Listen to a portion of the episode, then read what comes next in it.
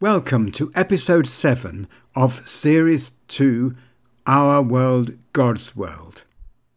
Today's guest is Sarah Voss. Sarah is currently living in Ålesund in Norway with Lasse, her husband, and two small daughters. Norway is a magnificent country with its fjords and mountains, and Ålesund is incredibly beautiful, a hot spot for tourists a cruise ship destination. But all of that is in the summer. The long winter is dark and cold, challenging the inhabitants with all that that brings. Sarah has a deep and resilient faith. She has served God in many places. As someone working for the Mothers Union based in London, she has travelled to many countries, encouraging women and families especially where life is tough. I first met her as a frequent visitor to South Sudan. Her faith has enabled her to withstand a number of personal challenges. In recent years, as a young mother, she has gone through the darkness of depression, a horrible place that endured for several years. But somehow, Sarah never lost sight of the presence of God with her in the darkness. Here she, in her words, traded pain for joy. In this podcast, she wants to share the wonder of hope in the darkness. She reaches out to people going through pain and loss and seeks to connect them with God. Sarah currently works for YWAM, that is Youth with a Mission. She is a missionary of the good news. If you're looking for good news in a dark place, Sarah is speaking to you. Well, today I have with me Sarah Voss. Sarah, would you like to introduce yourself, say where you're from and what you do? I'm I'm from England, or my father is English and my mother is Finnish, but I grew up in Germany and Belgium, and now I live in Norway. And I'm currently a mother, and yeah, that's what I do. a full time mother? Yes, I would say so. Yeah. I, I was also working with YWAM for quite a while, but at the moment I'm doing that less and concentrating on my kids. YWAM, that's Youth with a Mission. Yes, yeah. That's very interesting. Coming from so many different places. So, how many languages do you speak, Sarah? It depends to what degree you're talking about, how well, but I speak English and German quite well. Then probably comes French, then Norwegian, and then Finnish in terms of order of how well I speak them. I first met you when you were learning Arabic. Yes, that's right. But oh, I never got there. I know some words, but I, yeah, I never got properly into Arabic, unfortunately. But you did work in Africa. Yeah, I worked a few years in Africa. Yeah, maybe five years. So, which countries did you work in? I probably primarily worked in South Sudan, where we met. Yes. Uh, you and me, and also mainly post conflict countries, both with the Anglican Church, but also with a research company, and and before that with another NGO in Western Sahara. Yeah, with three different organizations you have quite a wide experience for someone of your age. I'm not going to ask you to tell me how old you are, but you can tell me how old your children are, and that will give some people an idea of how much experience you've got. I don't know. I, I'm 30, almost 36. And how old are your children? Four and one. Well done. Congratulations. Thank you. So, would you like to describe where you live now? This is the first of the eight questions. Would you like to describe where you live using four adjectives? Yep. I live in a mountainous area. The mountains are spectacular. It's a very spectacular area of natural beauty with big mountains and the fjords and ocean. So I guess spectacular is one word. Ålesund is interesting. There's a lot of beaches and places to go and yeah, nice cafes and museums and there's lots of interesting things to explore here. Cafes and beaches and it sounds exciting. yeah, it's a nice city. You get a lot of tourists. Yeah, uh, not recently, but before in the summers, there were a lot of cruise ships that were touring the Norwegian coast, and yeah, there was a lot of tourists coming usually. Dramatic fjord scenery.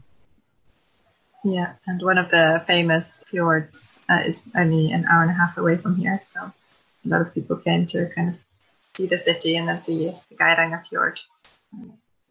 Other words, cold. it's the coast, the north, you know, it's in the north, so it doesn't get very warm here. It can, but not very much. Um, the winters are long and dark, so I guess cold is another adjective. Thank you, Sarah. So, question two. Apart from personal things, what two things do you think about most? So, what do I think about, like in terms of life and? yeah, yeah, yeah, yeah.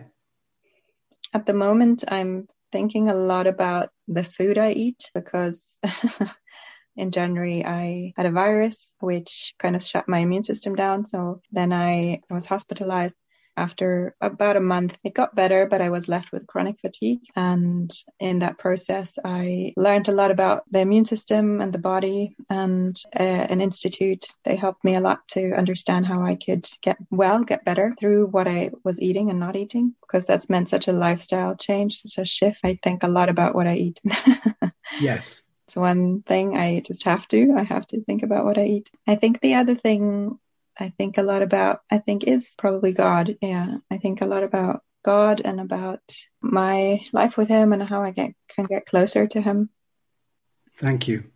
That is so different from the lives of some people. Some people would say that if they got sick, they really wouldn't think about God much in a positive way. They might get angry with Him. Yeah, I mean, of course, when in a way unfair things happen, you can blame it on God. But maybe because I think when I was okay, this will sound probably totally crazy, but when I was in hospital, I just had this deep sense, and I I believe it was from God that I would get better, I, and this journey wouldn't take so long. So I just had this deep certainty inside of me. I I will be fine. And there was no reason to believe that at that time. The doctors had no idea what was going on. I didn't even know that you could heal chronic fatigue through diet. But through a certain path, I managed to, yeah, actually pretty fast get in contact with doctors that could help me and that where I was set on this journey of like trying to heal my body relatively quickly because some people, you know, struggle with chronic fatigue a long time. Yeah. And it's such a prison and it's a it's a terrible thing, especially if you have small kids. so I think I and I guess I because I just felt this sense of care from God in it. And of course it's unfair. You know, I had had 4 years of depression before that, so I just I did feel like wow, you know, another thing. but because I somehow felt such a sense of care within that I wasn't afraid and I felt like I can do this, I can get through this. And even though I have small kids, you know, I'm sick, I somehow managed to change not just my diet, but our whole family's diet as I understood what was better and what was actually healing to the body in terms of food. Thank you. That is just so helpful. And I hope that other people listening to this will feel the hope that you experience and the healing too. During this last these last few months when I've been sick, I I guess I had just this general feeling that I will be well, and that was sort of like a promise I was holding on to that helped me get through this time. But I don't think it's always like that. I think, oh, you don't always know what will happen. Uh, I think before, when I was depressed for quite a few years, and I couldn't really trust my mind or my feelings to give me the right information about a situation or myself. I didn't really, I didn't have that sense or that kind of even that sort of promise that I would eventually get well. But I think nonetheless, I think it was an important time for me um, because I think God did a lot even in that time, even though I wasn't certain what the outcome would be or what it would look like. And and it's hard to kind of explain how it felt. I tried to put it into words. I wrote like a, a short, a short, like wrote rhymes to kind of process my feelings. And in one of the rhymes, I write about how that I, you know, I'm in a dark tunnel with no light, no door, and that, you know, it's like I'm walking through a gloomy and dark fog. And but then, then I write, but then and now you hold my soul. A golden part within sits as in the eye of a storm, under shelter at rest and warm. There is a constant hand I grip to the drowning, a rescue ship. Endurance, holding on still a little while, my hope rests in you. I know I'm your beloved child. And I guess during that time, even though everything seemed dark, somehow, uh, yeah, those words, or I wrote those words then, and those kind of probably expressed the best what it felt like that I was just holding on, and that something in me, at the very heart of me, was okay. and I think that promise that God is always with us, that meant a lot during that time. And I think, you know, strange way grateful for that time, even though I wouldn't want to, yeah, I wouldn't want to go back there. no, thank you for being so honest. For folk that might be suffering from depression and listening to this, can you give some idea of how you overcame it? I guess everybody's journey is so different and yeah. the causes are so different. Uh, and also the severity can be so different. I think I I think I got through it because I wasn't afraid of the dark. I didn't try to push away the dark and I can totally understand when people don't want to go there and I definitely don't love going there but I felt like not that I embraced it but that I just let it, I accepted it and I walked through it. And like in that rhyme I wrote, I felt like I wasn't alone in it.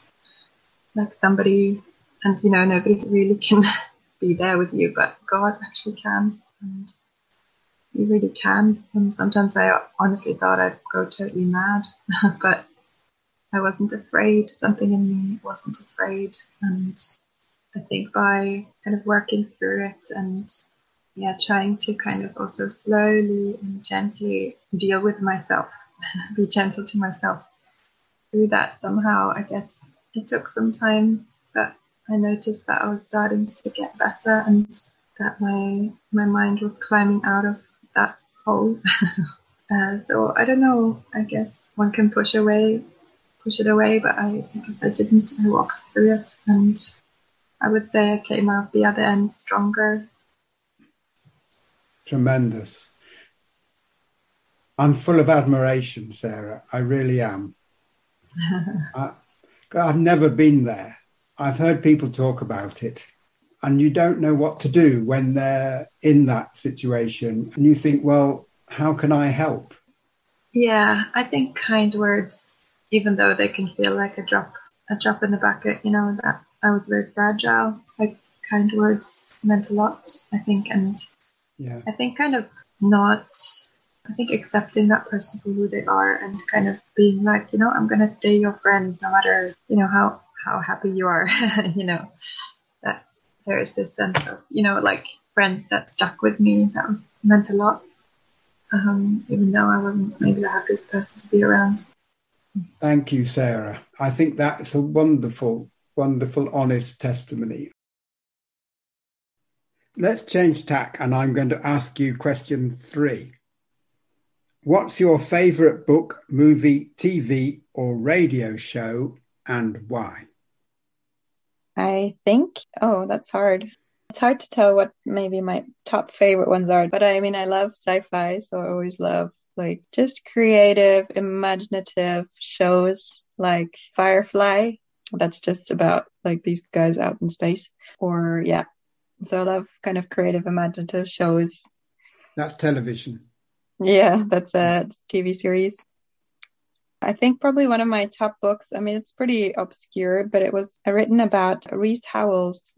He was just somebody who prayed, I guess, and la- later founded a Bible college out in Wales. Yeah. The book is called Intercessor, and it's just this yeah, this random book, but it was a really inspiring life of somebody who he basically said to God, you know, really, I will give you my life, just use it. And really crazy stuff happened in his life. And it makes me feel like, wow, if we really go for it, if we really say to God, my life is genuinely yours and we don't have a back door open somewhere, we really surrender to God, you know, what can happen. So that was a very inspiring read about, you know, somebody, just a normal Welsh man. Yeah, but one who inspires you and inspires you. Ah, thank you. So if you were to become, question four, if you were to become a castaway like Tom Hanks in the movie, other than the obvious practical things, what would you most like to find in one of the FedEx boxes on your island? Probably a Bible. Yeah. Just because it's 66 books in one, and it would be, I think, hope giving and inspiring and mm-hmm. Keeping me alive kind of thing. I was that alone. So I'd love to have a Bible. Yeah. I can't really think of anything else. How do you think you would cope on an isolated desert island? I, I don't think I'd cope very well, but yeah, I think there would be a lot of like, oh, will I ever get out of here? but I've thought that a lot in my life. So yeah, I think the most important thing is hope, isn't there?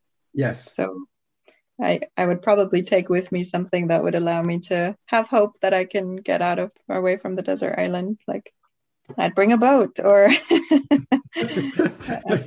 yeah, that's the practical thing. But yeah, right. There's a few practical things will have washed up, which uh, make life a, a, bit easier.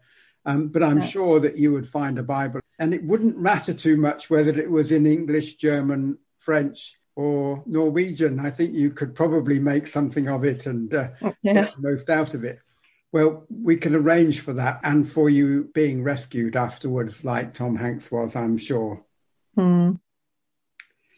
So, question five is where or when do you feel closest to God and or spiritual things?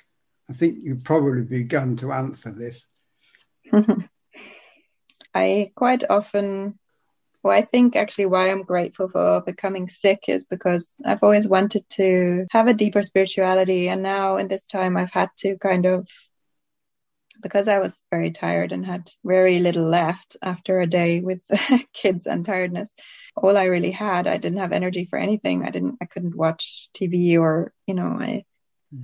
I just literally went into, just went into a room and closed the door and then just sat down and listened to music or read the Bible a bit and just rested.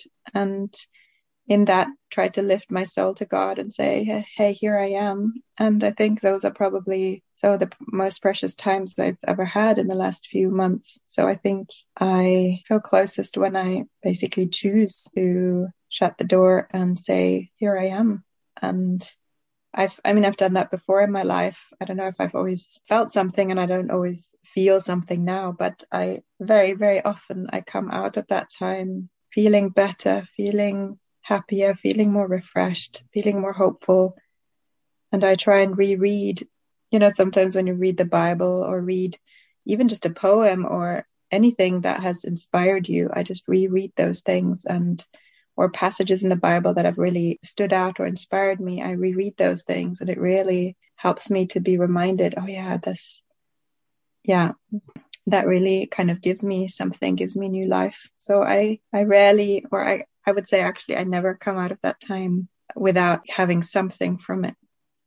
I can also go for a walk or do listen to music or do all kinds of stuff, but maybe also practically, I often had, didn't have the energy to leave the house. So I, it's enough to just be alone somewhere and so when you didn't have the energy to do anything else you just turned your attention to god and you experienced him coming to you.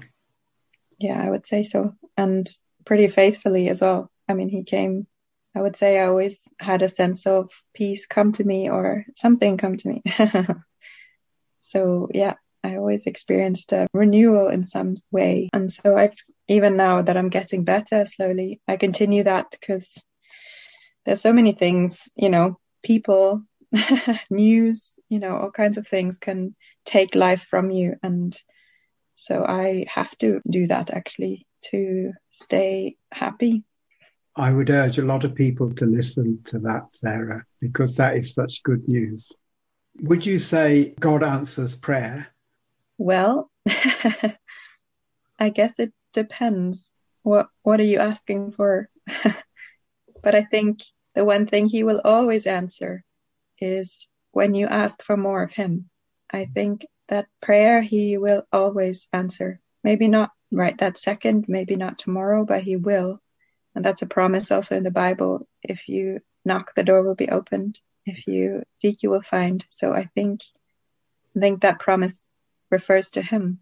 So I think, yes, some prayers he will always answer. So we've got three more questions. The 6th mm-hmm. question is What's the best piece of good news you have received in the last month? I think I was following this teacher. Actually, one of the great things about COVID is that so much is online. So uh, there's this uh, teacher from South Africa who's just doing an online course, and I can join because it's the same time zone. So I, and he was talking about Jesus really, and the way he explained how what kind of authority Jesus has, not just on every level, not just in the in what we see on earth, but in the unseen. And uh, just the way he talked about how Jesus is above all things. And, you know, the Bible talks a lot about that, but it's sometimes a bit hard to understand what that looks like. And I'm not sure I'll be brilliant at explaining it right now. But it was so sort of life giving to hear that Jesus is king over everything. And the way he managed to lay it out through scripture suddenly really inspired me and made me think, wow, yeah, he is above all things. And we don't always live that way, but and it's hard to believe it and it's it doesn't look like it when you go outside you know the world isn't great especially now in covid times it's very obvious. But to just to understand that he actually has all that authority he just chooses to use us to bring all things under his authority. So it's taken some time. Yeah i think that was good news. That was good news. That is good news. Yeah. And so question seven is what's the best piece of good news you would like to receive in the next month I think I'm I'm just sort of wondering what we've been here several years in Norway and we're sort of at a threshold where we're kind of wondering what God would like us to do next, what we want to do next, what is good for our children, and should we stay here? Should we move somewhere else? And I guess a good piece of news would be, yeah, a sense of direction and a sense of certainty of what is next, I guess. That brings us to the last question. Have you got a message to give to the world? Oh, that's an interesting question. I think my greatest passion is to see people do and be who they truly are called to be and to do what God made them for, what they, yeah, that if there wasn't fear, if there wasn't things in the way, what would they be doing? What the, who would they be? And I have to fight with those fears. I'm still fighting with those fears. So I guess what would my message be? I know that that's my passion to help people to that place. So I guess I would love for people to know that you are important and the world needs the unique thing that you have to bring and the way to really discover that, I believe, is to work closely with God because He can really help you through fears. He can really pull that out of you and He can really help unfold that. And the world needs that no matter what that looks like. I think that's brilliant. I wholeheartedly endorse that, Sarah. Mm-hmm. I think that's a wonderful vision. Thank you. It's been an absolute delight having you, Sarah, for this podcast well, I've never done this before, so it's nice to try something new. Earlier this week, I caught up with Sarah as the autumn days are getting ever shorter in Ålesund to discover whether there have been any developments to her plans. It's good to meet you again, Sarah, and good to make contact and to follow up on that wonderful original interview you gave us. yeah, and I was wondering, have you any developments on a sense of direction for the future yet? Yeah, we actually kind of felt for a while that maybe change was coming. And then during the last two months, we've talked about it and heard about it and decided that we're going to move to the south of Norway to a different YWAM base and help out there. So yeah, we are there are there's a new sense of direction and it takes us to a different city in Norway. Oh, are you allowed to tell us which one or is it still a secret? Uh, no, it's not a secret. It's, uh, it's a place called Hamar, um, about an hour outside Oslo. Uh, quite a long way from where you are now. Yeah, yeah. It's very flat country. Here it's big mountains and yeah, uh, an ocean, but there it's flat and more farmland. So it'll be very different. And you're looking forward to that? Yeah, I think there's mixed feelings, but I'm also looking forward to yeah this new chapter and helping out down there, and it'll be a new chapter for all four of us. And I think there's something good in it. Yeah. Okay. What about now that autumn is coming in Norway and Ålesund is particularly far north and the darkness is much longer now than the light of the days and they're getting shorter all the time and it's getting colder? Have you got any tips of how people could cope with darkness and the cold of winter? Yeah, I think there's a few ways in which they cope here. One is that I think when when it is light, that doesn't mean that it's not raining or it's not clouded, but the daylight hours to go outside at least once during the daylight because everybody here tries to go outside at least once no matter what the weather so that you can it just if you've been inside all day it, it, i guess it really affects your mood. So it's important to no matter what the weather go outside once a day. I think everybody here does that no matter what. And i think also to maybe or something i learned here is that people here don't fight the darkness. They don't try and put huge amounts of lights on in the house they often kind of embrace the darkness and put candles on and make it cozy and, you know, put warm socks on and have fairy lights up really early at, and like not just for on the Christmas tree, but in general, like make the place kind of cozy and light a fire or, you know, yeah, or candles. Candles are used a lot or have hot chocolate or yeah, just kind of embracing the darkness rather than trying to trying to fight it. Um, some people also use those kind of sun lamps in the winter that they occasionally, maybe at breakfast time, it's really dark, have a it's a special lamp that is just has daylight, kind of mimics daylight. And so at breakfast time, you could start the day with that, and then, but in the evening, kind of embrace the darkness and just yeah, make it cozy. Um, and I think also I guess it's also an opportunity to kind of slow down. I know it's sometimes hard with Christmas and all the busyness, but actually, when it gets darker, it's actually an opportunity to go. Or actually, I think previously in older days, you know, the summers were busy times of harvesting, and the winter was more time to quieten and reflect. And I, I don't know, maybe to go back to that. Uh, the Norwegians can be a more quiet people that you know, have quite gentle music and yes. and it can be really nice just to, you know, to do quiet things, you know, listen to gentle music and sit and read and, you know, to cut to quieten down. So I think to take the opportunity and see the good in the winter time, see the good in it. And here they also say there's no bad weather, there's only bad clothing.